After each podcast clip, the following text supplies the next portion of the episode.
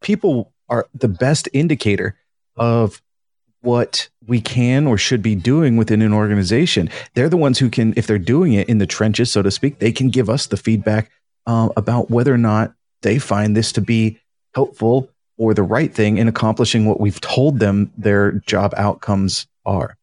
And so when you see performance issues, you see turnover issues, you see operational inefficiencies, many times those are just symptomatic of a culture that doesn't have the right people working together to achieve the outcome. Welcome to the HR L&D podcast with your host Nick Day. Tune in to discover what it takes to truly develop within human resources as we delve deep into growth, engagement, and leadership strategies that will help you unlock the hidden potential within your business. By listening to this podcast, we hope to empower you and your workforce towards achieving significant HR organizational success.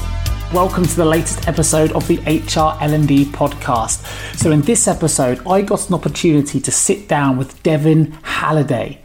Now, Devin is someone who proudly served in the US Navy. He's a Northern California native and he's explored the people, places, and cultures across the beautiful planet where he's been amazed, he's been humbled, and he's been outraged. But most importantly, he's been inspired to share his lessons with audiences worldwide. Devin has become an award winning sales leader with a diverse background and passion for people.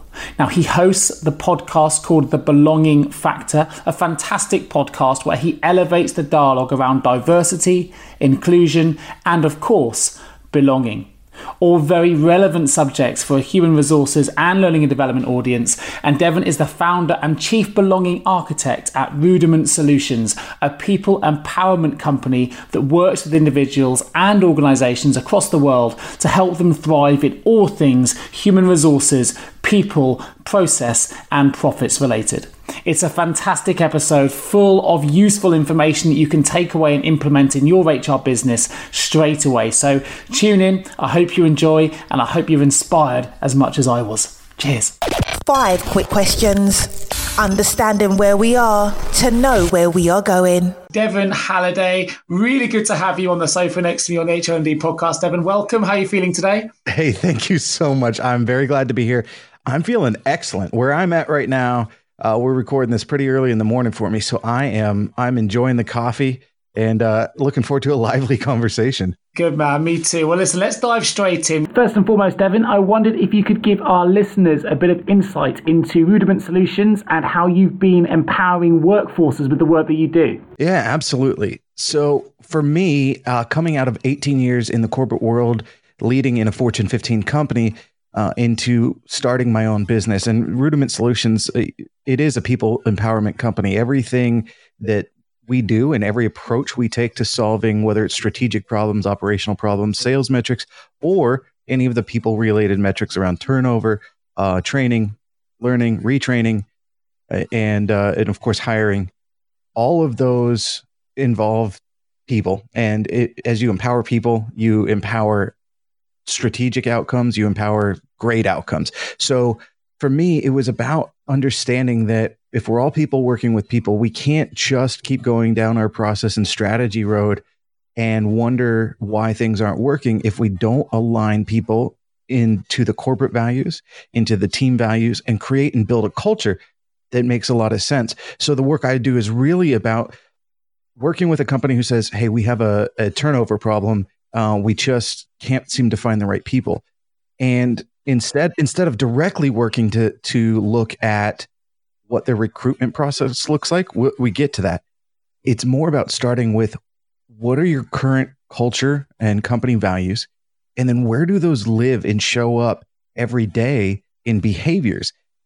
And so that's the fun part of the work is really going to the root or the rudiment of the the issue rather than just addressing symptoms. Oftentimes, turnover is a symptom of something bigger to solve. And that's what we do. Fantastic. And it's really clear that you're someone very passionate about, you know, making sure people feel like they do belong at work. But why do you think, and we're going to discuss this in a little bit more detail when we talk about your book later on, but why in particular do you think belonging should be a real priority for HR departments at the moment? So the the sense of belonging really embodies this idea that there's trust, that there's aligned values, that there's collaboration, that there's a a good diverse both you know uh, in your typical uh, views of diversity, whether it's gender, ethnicity, uh, disability, maybe veteran status, um, but also that cognitive or intellectual diversity, right? So so when you have a sense of belonging, you have these things happening within your organization that empower people to take risk, to be innovative, to be willing to fail, to be willing to go against the grain, to come up with a new, better, or different idea, or at least have the confidence to voice it. Because now you're talking about an environment where people are showing up literally one and a half times more productive, just on average, than they were before. But when you start to look at that across the organizational level, you have three and a half more times showing up at their full potential when it comes to innovation. And you don't trust me. This is an Ernst and Young study. They they did the the details and the dirty work to to find these answers. But when you have that sense of belonging, you start to see things like stress reduction. You start to see things like energy go up, like commitment, collaboration, and innovation go up. So that's why solving at the root or solving at belonging and culture is so powerful because also you now no, don't just retain your best employees with a, a culture like this, but they're advocates for you. They're recruiters for you. They're bringing like minded, similar people to your organization as potential employees.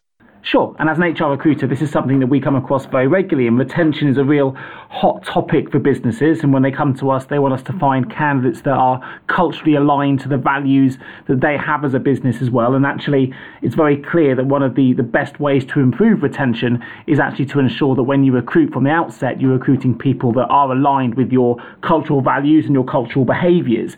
Now, this is something you talk about quite a lot in your book. You say that, you know, sometimes a lot of the, the, the businesses out there will have have values written on a wall. They'll have big meetings where they decide what their values should be and what their culture should be. But actually, in reality, they're not aligned. They're not necessarily living those cultures or those values in a real, real place environment. So I wonder if you could just talk to me a little bit more about this, really. So alluding back to to what I said earlier, what I really mean by this is all businesses understand the importance of having a defined internal values or culture you know credo statement.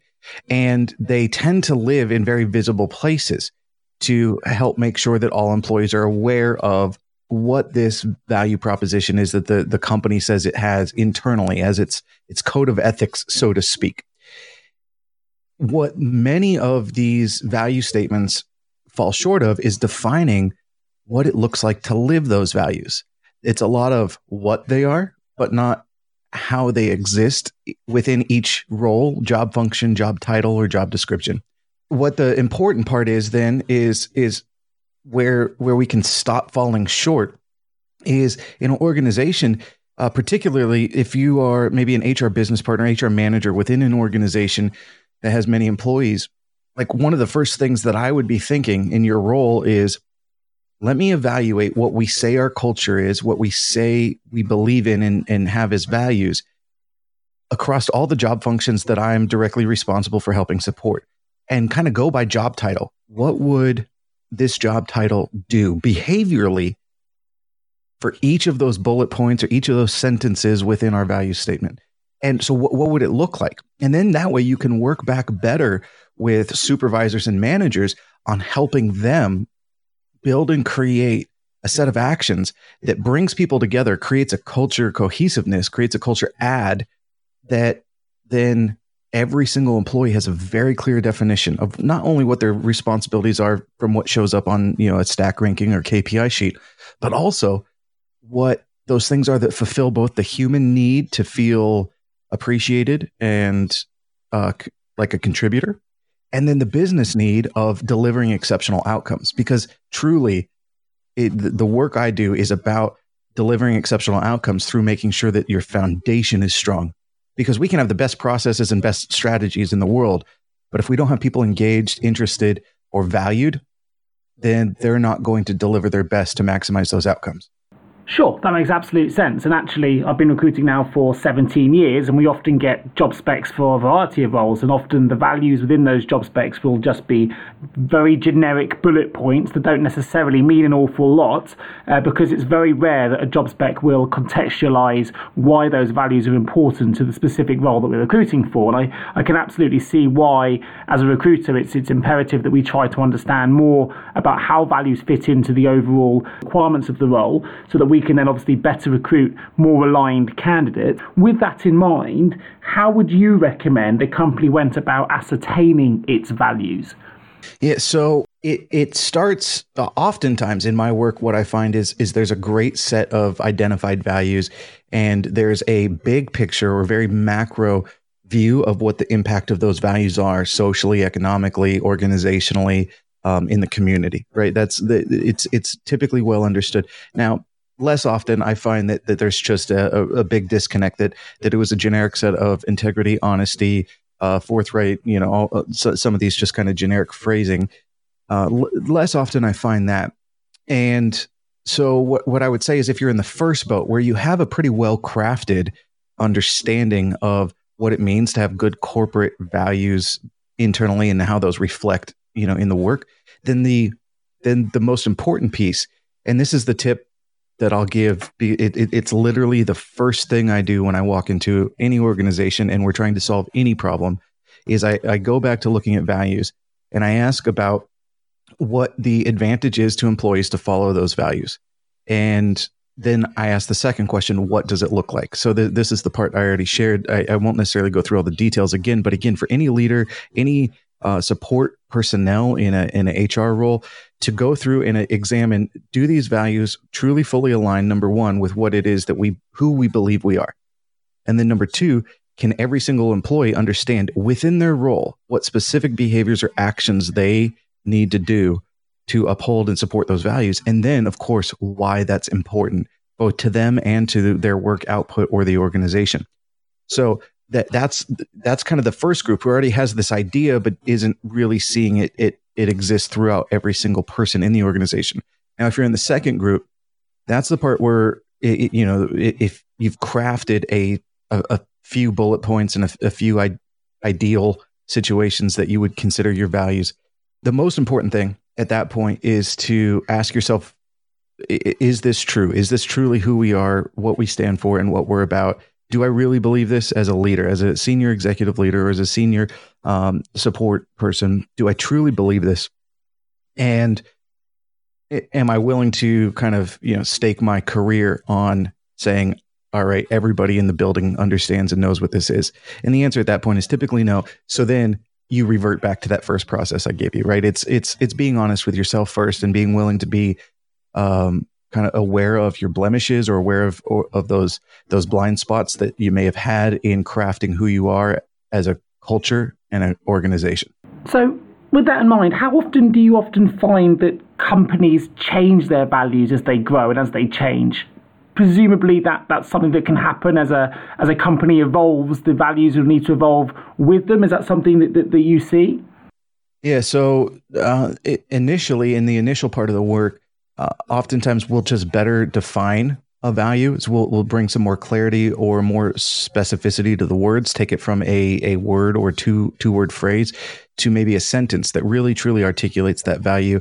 Or, and sometimes even scratch something eh, because the organization truly isn't capable maybe of being involved in the community as a value in the way that they envision it's a little bit more down the road, right? So we, we set that as a, a future planning in in adding that value, and you know maybe they, they just don't have the resources currently to be able to do that. So that's that's the first part. Now to answer the second part of your question, here's here's the cool part. All right, everything changes in organizations. We all know this, right? Whether it's personnel, it's process, sometimes it's product or service offering, um, and certainly the way we approach our market and the way we approach pers- prospective employees uh, mo- most organizations do not consistently update their values. And so when I'm working with an organization, we always look at the planning of what their next five years or sometimes 10 years. That's a little further to look out unless you're already an established, very large organization.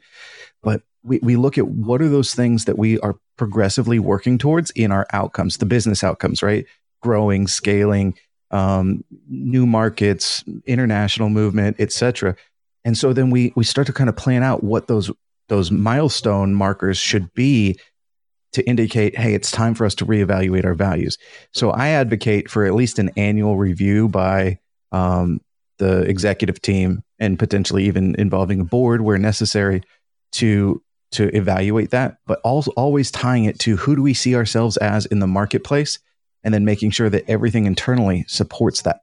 Sure, sure. That's a, a really fantastic response. Thanks, uh, thanks for that, Devin. So, in your book, The Belonging Factor How Great Brands and Great Leaders Inspire Loyalty, Build Community, and Grow Profits, you talk about five shared characteristics of the greatest brands and the most successful leaders. I wondered if you could share those characteristics with our listeners now. So, um, please take notes if you are listening to this, of course, but so that they can hopefully sort of start to adopt some of those characteristics within their own businesses. Yeah. So, um, with with the book for anybody who reads it, or actually anybody who just wants to go get a set of tools, I offer a free digital toolkit that you can get at book.belongingfactor.com, and it has a, a wealth of free tools and resources that can help from anywhere from leadership training activities to team involvement activities, uh, sample agendas, uh, worksheets and other supported activity as well. as Some really cool like media resources to just be able to to kind of work up. But what what I would tell you specifically, um, let me just answer the five characteristics that I've identified as aligning between brands and leaders. And the reason brands and leaders is is, is kind of weird, right? A, a lot of folks initially when they hear that say, "Well, okay, you're talking about an organizational." you know outcome and you're talking about an individual person outcome or, or set of behaviors, how can they align? You know, organizations are nameless, faceless, right? So I, um, in my research, really, I, I operated from a point of view and perspective that a brand is attracting, interfacing with, and affecting people. And a leader is, if you're doing it well, attracting, but also interfacing with and affecting and leading people. So if we're talking about people working with people, uh, and a brand is just a, a, collective of of the people who you know develop it. So we're talking about people working with people then where is there an overlap in the part that an organization can add into its functions that is seamless for all parts of people working with people? Here's the five things. Number one be authentic model what's expected be great at self analyzation be transparent but but really truly be authentic and show that right? That's number one. And, and and again brands and leaders. Number two empower others champion others give ownership, give a voice, advocate, provide support, right? So it's about empowering others, whether it's empowering your customer or prospective customer through the service or product you offer. Um, and then again, internally, empowering those for which you are tasked to work with or lead. Number three, be absolutely maniacal about how you align values within your organization. So that starts with defining what those roles, behaviors, expectations look like and then of course making sure that you're inspecting those and that you're constantly articulating the vision not just the action. So there's there's that full circle kind of what and why. And then you really get into the the nuts and bolts of how. The fourth piece and and this is the one that that seems most intuitive but that's to foster a sense of collaboration or community building building people who are working together coming together whether it's socially in the case of maybe a brand um, or whether it's in a in a way as a team where they understand each other, they're able to be human. They can kind of bring those those connections offline, whether that's you know getting together early before a team meeting or um, whatever it looks like. But that there's there's that true connection to others. And then the last one, the fifth one, is to remember that perspective matters, and a great way to have a, a huge advantage in any space is to have a diverse mix of perspectives in your team, in your in, in your meetings. And so it's not about diversity always from a gender ethnicity side. It's very much about that cognitive or intellectual diversity. Right. So so you start measuring what matters. You start encouraging constructive dissent, dissent. You start bringing people into the dialogue and conversation that are actually culture adds to your team, not just culture fits. And I guess the one of the things that I hear a lot when I when I do work with uh, particular recruiters is the the company is looking for a candidate who's a culture fit.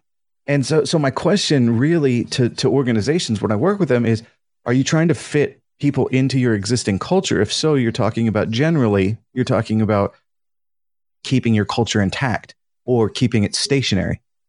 When my perspective is you should be looking for culture adds, people who are going to help elevate the other people, kind of that rising tide lifts all boats. You're going to elevate and, and build your culture. So this is a culture add, not a culture fit. I absolutely love that. The idea of elevating culture is much more progressive than aligning culture. I think that's fantastic. I'm going to use that in my future recruitment pitches when clients ask me to find a candidate. I'm going to try and find someone who can elevate their culture to the next level. Let's uh, let's think in progressive terms. Fantastic. Thanks so much. Uh, so much for that, Devin. Fantastic. Okay, so Okay, so I'm actually going to come away from the podcast for a moment because I'm really delighted to say that Devin has offered up two signed copies of his book, uh, which is The Belonging Factor How Great Brands and Great Leaders Inspire Loyalty, Build Community, and Grow Profit. So if you would like to win a copy of one of Devin's books, all you need to do is just ask this very simple question What is the name of Devin Halliday's podcast? If you can find the answer to that question, email it over to me at nick at jgarecruitment.com to put yourself in the draw for one of two signed copies of Devin Halliday's latest book. So thank you very much, Devin, for offering those up in this competition on the HR L&D podcast. Uh, for now, let's dive back into the podcast and find out a little bit more about the man behind the vision. Let's find out a little bit more about you. Time to find out more about you. So, Devin, how do you relax in your downtime? Uh, so uh, I, have I've spent most of my life uh, involved in music and around music. So other than spending time with my family, when I when I get a chance to just kind of blow off steam, it is always behind my drum set or with a guitar in my hand. Well, hey, I'm a, I'm a drummer too, so I totally uh, understand the hobby. And I have to say, it's a fantastic way to smash out some frustration if you're really feeling the tension at work. And I've played for about 17 years, really enjoy it. So it's great to have a fellow drummer on the podcast. Brilliant.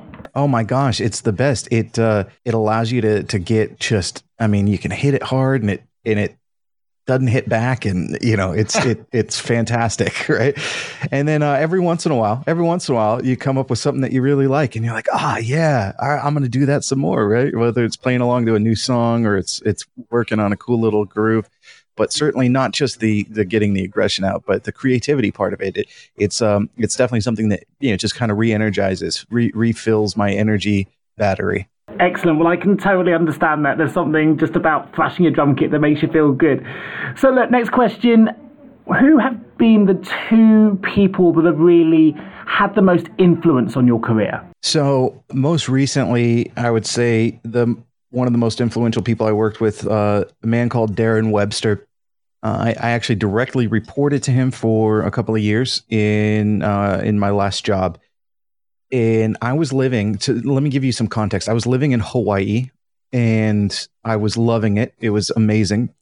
And I I met this this gentleman, Darren Webster, who was running uh, a big part of the business out in Pennsylvania here in the in the US. And so, you know, Hawaii to Pennsylvania very different. Tropical, amazing waves, ocean, um, snow, hot, humid, uh, no ocean, right? So that, I mean, that's the difference be- between these two areas. And um, and after meeting him and and talking with him a few times, and and him saying, "Hey, listen, uh, why don't you get on my calendar? Let's every week on Tuesday talk for a half hour just about whatever is going on in the world, in life, or in our businesses." And after doing that for a few months, uh, I just I thought to myself, I I really need to learn from this person, and so I ended up moving from Hawaii to Pennsylvania to work for him and learn from him. And um, and we've both since left the organization and are both doing different things, but we continue to actually have an even further evolved relationship where I'm mentored and guided, and and I'm even giving mentorship and coaching back, which is fantastic. Um, so it's it's that symbiotic partnership rather than just that one way mentorship that has been so uh, powerful for me and very inspirational. Um, the other person that I would tell, probably my biggest inspiration is somebody who um, I recently lost, and that's my father. Um, he, he, was a person who, you know, from from the the very very onset, taught me to believe in myself and that ultimately anything was possible as long as I had a plan, had the right attitude, and was willing to do the work to make it happen. And um, you know, as a father, as a parent, many times that showed up in our relationship together where he was reminding me that hey, you got to work harder, you got to have a plan next time, or hey, do you have the right attitude to get the outcome you want? You've got a great plan, but things aren't going the way you want. What's your attitude look like? Because sometimes that pushes you forward.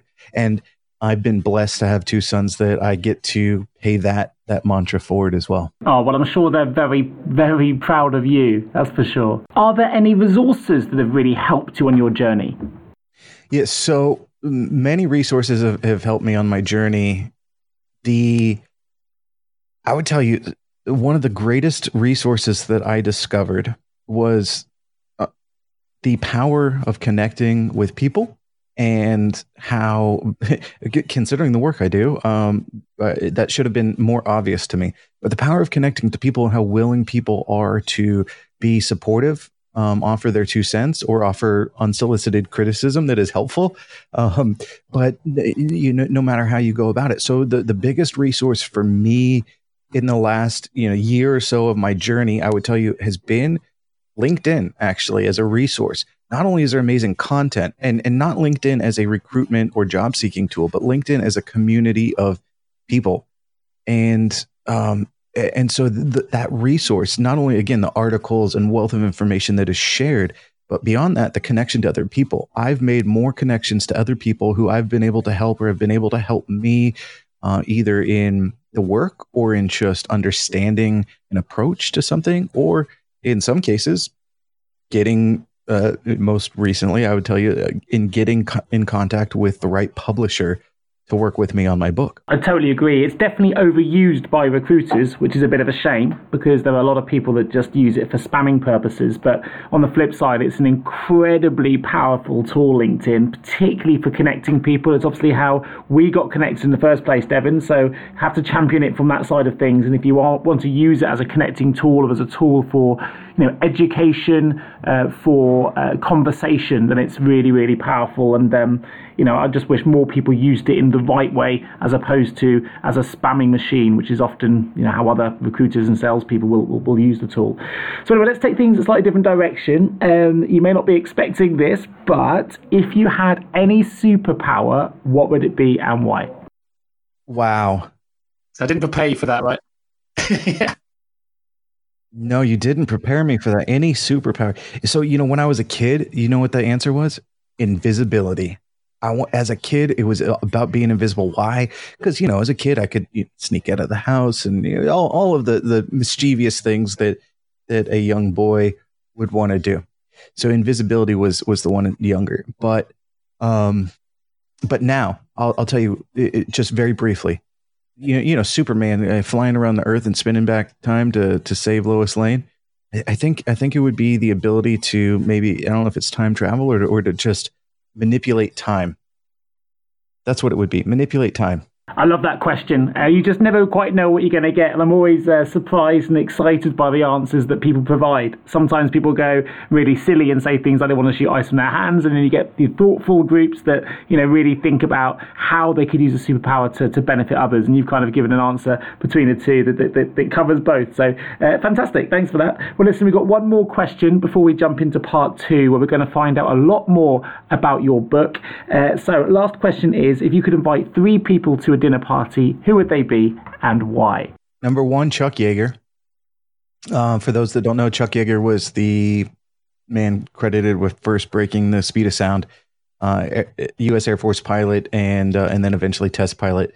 Um, just the, the amount of failure that he experienced in his life, uh, in the pursuits that he was after, and his perseverance to to continue to go through it, it inspirational. And so I, I would absolutely love to have the the ability to have conversation with him about that. Number two, Winston Churchill, and for for, for fairly obvious reasons, I think uh, in the face of some just incredibly impossible and um, enormous situations and decisions. Um, he was a person who was pragmatic but inspirational, who was uh, who played hardball where necessary, uh, and and and knew when to to pull back, and obviously was a very complex person, as a leader, and as an individual, uh, as we, as most of us all are. And uh, and so I again, just an amazing person to learn from. And um, the last, I'll pick somebody living, I guess maybe now. Uh, I would pick Oprah Winfrey. Uh, I would pick Oprah Winfrey for my third person. Um, just an incredible visionary, uh, creating opportunity where opportunity was expressly prohibited at the time that she really started doing what she was doing, and then has turned that into one of the most successful media organizations in the world. I absolutely love those answers. Fantastic. I mean, Oprah Winfrey in particular is someone I absolutely love and adore. She is an absolute master of the how and why question. If you want to get to the bottom of something uh, and allow someone to find the answers for themselves, she is an absolute whiz, and it's uh, it's well worth watching her with that mindset because she it's an art form, and uh, Oprah has absolutely mastered it. Well, listen, let's jump back into section two after this short advert break. How can any recruiter understand my HR recruitment challenges? Please don't give up on your hiring challenges just yet. Here at JGA HR Recruitment, we appreciate the difficulties associated with attracting, recruiting, and retaining top human resources talent. We also understand just how costly a poor hire can be. JGA HR Recruitment would like to partner with you to help you overcome your hiring challenges. Contact us today on 01727 800 377 or visit jgarecruitment.com to find out more. Shaping the future of human resources together.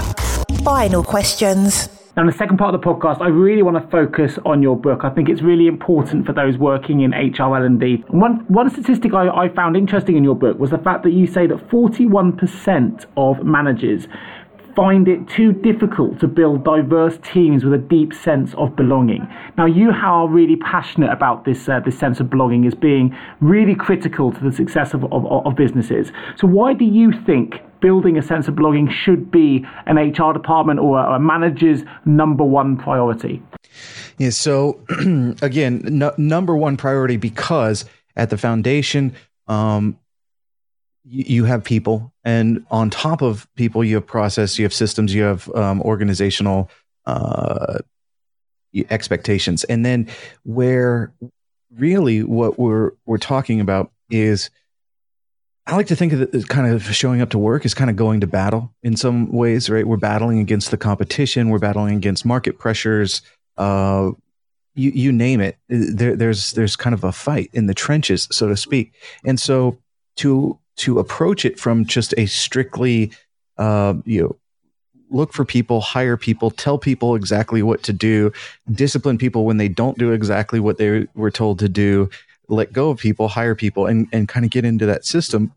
We're making our priority the system or process we have, not our priority the people. And our people are the best indicator of what we can or should be doing within an organization. They're the ones who can, if they're doing it in the trenches, so to speak, they can give us the feedback uh, about whether or not they find this to be helpful or the right thing in accomplishing what we've told them their job outcomes are. And so when you see performance issues, you see turnover issues, you see operational inefficiencies, many times those are just symptomatic of a culture that doesn't have the right people working together to achieve the outcome. Sometimes that's a leader, sometimes that's a support role, and sometimes that's the individual contributor. But it all boils down to that culture piece. So when 41% of managers surveyed said that they're too busy to work on creating a diverse team that brings forward the best parts of collaboration and innovation to to have a sense of belonging what that tells me is that you have 41% of managers who are working so hard and again no discredit to them as, as individuals they're working so hard to chase after all of these outcomes and put out fires and, and handle fire drills and take these conference calls and coach their people and do disciplinary action when appropriate that they're all chasing symptoms and they're not really looking at evaluating and addressing the most important thing which is the culture Sure, sure. In your book, you also talk about how any business of any size can improve and create a more diverse, belonging based culture. So I just wondered if you could explain what you mean by that and how they can go about achieving that. Yeah, so if we start at the first principle, and that principle being understand what your values are um, and make sure that they have alignment across every individual job function in your organization. So if we start there, then it doesn't matter if you are an organization of 120,000 people or your organization of 12 people. You you have that foundational element in your DNA, so to speak, of what your your organization is, how it functions, and then every piece of what you do from there, every decision that you make about your process, about your hiring, about what markets you choose to to go after, about how you interact with public or the competition, all should align back to in in a measurable way those values or the culture that you've intentionally decided to build. Now, where this on a large organization standpoint has the best opportunity for success is that you have a lot of energy in a lot of internal marketing departments, internal PR departments, et cetera. And then, of course, leadership that can continue to message this over and over and over uh, with the teams and work to build out those behaviors and make sure that it lives. On uh, uh, on the flip side, though, in a large organization, you have so many layers and so many moving parts that it can get sometimes lost. And there can be assumption that yep we're good. We're doing it. I just did a training on it last week. I just you know talked about it in my meeting this morning. And uh, and so that that's one of the risks in a large organization. So uh, you know, taking that that very simple and very limited approach to understanding that that you have to own it constantly that that helps move a large organization. Now, for a small organization, it's it's a little easier. Typically, you're involved with or seeing people on a regular basis. Even if you have people working remotely, though, this is easy to accomplish. You may have a, a sales team that works, uh, you know, in a, a, few different markets. You don't see them as regularly, e- even in a small company. It works just as good, though, by having that that foundational alignment set up and established to begin with, and then making sure that it's a constant reinforcement through actions and behaviors, not just words. Sure. And actually, we touched upon some of those aspects in the first part of the podcast. But one thing we're seeing in the industry at the moment is businesses are really trying to improve on their diversity and inclusion metrics, but they're still sometimes struggling to achieve their, their objectives or their targets. So, with that in mind, what advice would you give to a manager, a leader, or a business, if you like, that's really trying to improve their, their diversity and inclusion metrics, but perhaps are, are finding that very difficult at the moment? Yeah. So the the first thing is to understand maybe why why those metrics are being measured and what the importance of those metrics being measured is. I do realize, you know, particularly here in the U.S., um, to to be eligible as a a organization that you can get government contracts and qualify as a, a organization that works with diverse vendors and suppliers, you ha- you have to have certain elements in these metrics that line up. But the I th- you know to to me it, it is a little curious if uh, I go into an organization who is working to get to maybe a you know fifty percent person of color uh, metric mix, and they're at twenty one percent right now, and it's a little curious to me when I ask the question. Okay, so what what is the benefit to your business outcome by being at fifty percent person of color mix? And and it's often not articulated in any specific measurable way other than uh, unless it is specifically to to be qualified as a diverse vendor supplier um, or to qualify for government contracts. Uh, oftentimes, it's it's a, a, an answer that is much more about well, we're working to make sure we have diversity amongst um, our our entire organization, or we want our organization to reflect the communities we serve. And those are all great, kind of macro, unmeasurable views. So for for me, the the thing I could tell you to to help with achieving those goals is number one, understand why the goal is important truly. Like what what are the business outcomes? What are the what are the individual things that happen on a team that you're helping recruit for or hire for that are going to be a benefit by adding a candidate in? And once you define that you you probably get a better direction or sense of where you may be able to to move your recruiting efforts um, where you may be able to start to look a little differently than you've been looking before because you're not just now looking for, say, person of color, but you know what? The reality is uh, a veteran or a, a person with disability um, who brings in all these things that the culture add and has all the skills necessary to elevate this team in that job set, th- that may be fine too. And so, yeah, maybe I'm I'm a little off on this metric, but what am I doing to add diversity? Number one, of especially cognitive diversity, but number two, I'm actually helping support a business outcome, not just a top line metric. Sure, sure, fantastic, excellent.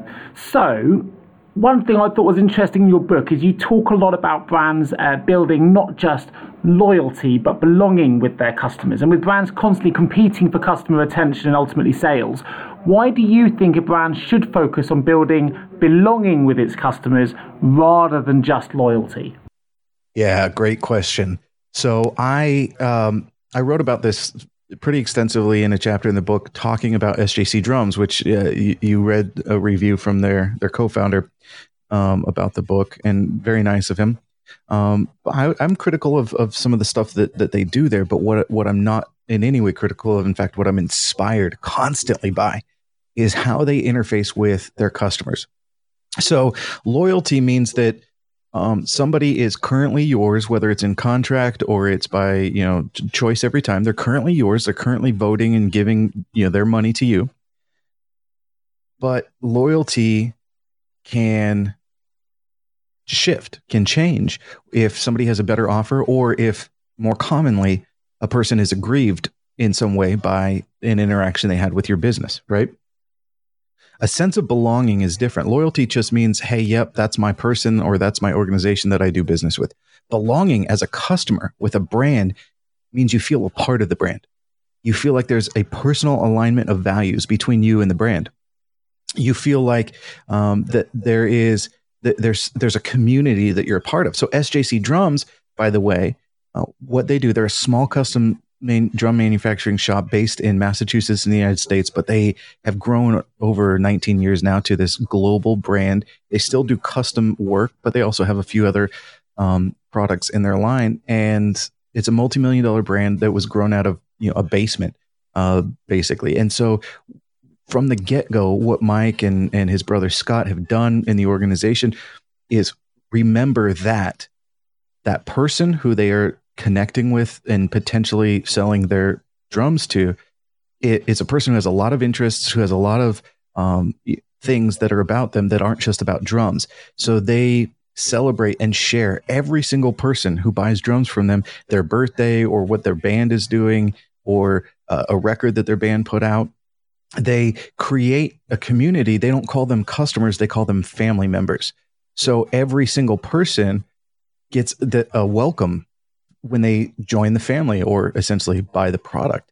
And then what's happened organically is all of these family members connect with each other on social media, offline. They create events all centered around their love of this company. It, this isn't created by the company, this is created by users or customers. They, they create events and they rally you know to each other and support each other and uh, and, and so that piece right there is that part where once a person feels like, oh my gosh, I belong here. This is my family. This is my tribe. No longer, if they are grieved, do they just Im- immediately go somewhere else? If they're grieved, they express it and they share it and they give you an opportunity to, correct that, which in the world of business is invaluable because candidly, most customers just don't give us a chance to correct when we make an, a mistake. Sure. Now, love it. So you're absolutely building advocates within your brand and authenticity at the same time, which is really, really powerful, really, really great stuff. Uh, make, makes total sense to me. Now, in your book, Belonging Factor, you're also very candid about something you call your privilege. And it's quite rare that someone shares something in a book that's actually that vulnerable, and you, you know you leave yourself quite vulnerable in the book. So, why did you devote an entire chapter to that topic? so I, I, I came to realize. So I, I'm I'm a Caucasian male and you know, cisgender, so you know, straight white male. I, I'm I'm the thing that right now is kind of in the the world of Me Too and um, the world that we kind of live in at the moment, particularly here in the U.S. I'm I'm the I'm the hey, you've been in charge for a long time and we're going to take you down kind of you know guy, right? Um, most boards and and CEOs, in fact, Forbes magazine just got in a bunch of trouble because they put out a list of their most inspirational 100 most inspirational CEOs and had like one woman on it, uh, right? So th- th- there's there's a um, it's not a stigma; it's a reality that that we have this this makeup of senior leadership in politics and business um, and influence and power in life of of people like me. Well, I, I was raised in a, a pretty liberal home in a, a, community in California that was very diverse ethnically. I wasn't raised seeing uh, a different skin color, a different gender, or a disability as a difference that somehow made us um, not like each other. Um, th- in fact, I wasn't even really raised to see these things as differences, just like as other people. So as I got into the world where, you know, to, the reality is that that is not how it always exists. What I, what I really came to understand was that I thought that I worked really hard and I earned every promotion and every opportunity I got. And I did work hard, but, and I wasn't asserting my privilege, but there, there, w- there was likely privilege asserted to me. Uh, just in the fact that I was able to get a meeting or get an interview or get something that maybe a female or person of color didn't get. And not because of anything I did or not because of anything that person did, but because of a bias somebody else might have had, even if they weren't aware of their bias, right? So I devoted this chapter to understanding that there are unconscious biases and there are confirmation biases and things we've learned in our past or experienced in our past will inform our present. And so, whether it's unintentional, like uh, uh, uh, an unconscious bias, um, or even sometimes that that confirmation bias where we just see a bunch of other people who look like us, so then we feel, hey, cool, good, that confirms that I'm I belong in this space. Um, th- those things started to really come up more and more and more in my life, and what I really understood after I after I got out of the Navy, um, the U.S. Navy, and and got into some of my roles in work, um, I really started to see that okay, this is something that I need to be aware of because it's it's something that is being given to me, um, and so I need to start to become an ally. And, and and you know, I mentioned the Navy. There's probably one short story that I'll tell. Um, I prior to going to the Navy, I was in in a kind of a pre-Navy training program, like Boy Scouts for for the Navy, and um, and so that automatically kind of put me to a potential leadership role in boot camp. And so the the recruit instructors saw that I had this experience, they made me the like recruit in charge at, of of all of the guys in the boot camp. And what uh, what was interesting is, you know, I went through my time. Uh, I attributed that obviously to my hard work and the fact that I was a Sea Cadet. But in my time there, what I really started to to find out was in talking with folks is that there was another gentleman there, Jose Garcia. He was Hispanic. He had way more experience than me as a Sea Cadet. In fact, he outranked me and he was in better physical shape than I was. So he he would kind of, in my mind, be the the poster boy person to do this. More experience, you know, physically uh, uh, more accomplished. Yet he wasn't even considered to be that that person to take that role that I had. And so again, you know, I didn't go ask my in, recruit instructors if this was because he was Mexican, but certainly that's an example for me where I saw early in my life where in the moment I didn't realize it, but in reflection, I came to understand that that was probably a privilege I received without me having to do anything to earn it. Great, fantastic. And that pretty much brings us to the vault. But before we open it, I wanted to ask one last final question. That's this What does human resources mean to you? Human resources to me is an ally and partner to um, use people um, to accomplish business goals and to be the advocates for um, managers and and supervisors um, to look after their people the right way, develop and influence and lead their people the right way, as well as to be a channel for uh, people feedback to you know the the feedback from employees, whether leaders or individual contributors, to to work back into executive ranks to help make better decisions around hiring, firing, learning, training, onboarding, you name it. Um, it's it's it it for me, human resources is the bridge to all things people to deliver outcomes. Fantastic. Well, we're going to open the L&D vault. Opening the L&D vault.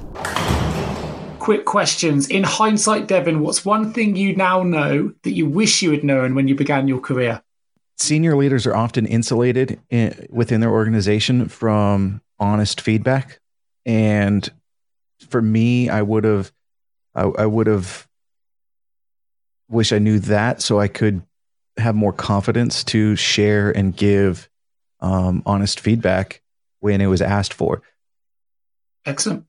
What's the one common myth that you often hear in the workplace in relation to people, and can you debunk it? Uh, most common myth: it's either will or skill. So if they have the training, then they must just not not be willing to do it. So then we've got to replace them. Can I debunk that? Will or skill is is probably a a simple method of categorizing where you want to start your journey of addressing uh, you know performance issues. However, the part I would debunk is that if they have all the training, so they have the skills and they can demonstrate the proficiency in the skills, that then it's just a will issue. So you have to, you know, coach them out. The that's the part I would debunk that that that is not the the only approach or, or the only solution. And I would debunk that through many experiences of my own, both being the person who you know had some some of the challenges of the interest to accomplish it as well as a person who has worked with countless others to help them find that um, as long as you can center on where the real motivation is which is usually something involved in improving uh, or sustaining a portion of their life that's important to them whether it's uh, you know, saving for a kid to go to university or whether it is um, being able to to buy the first home um, there's something in there that you can find that helps ignite that will even beyond building a culture that is completely amazing. And you know, I'm, I'm just talking about one person and one thing you can do. So that that's where I, that's where I would land on that question. No, I like that. Perfect. Last question before we uh, we, we, close the podcast and just uh, find a little bit more about where our listeners can connect with yourself. What is the one piece of advice you would give to someone who was embarking on a career in human resources? The one piece of advice I'd give to someone who's embarking on their career in human resources out of the get go is trust but verify. So trust that people are being candid with you, uh, whether it is somebody in your department or it's somebody that you support.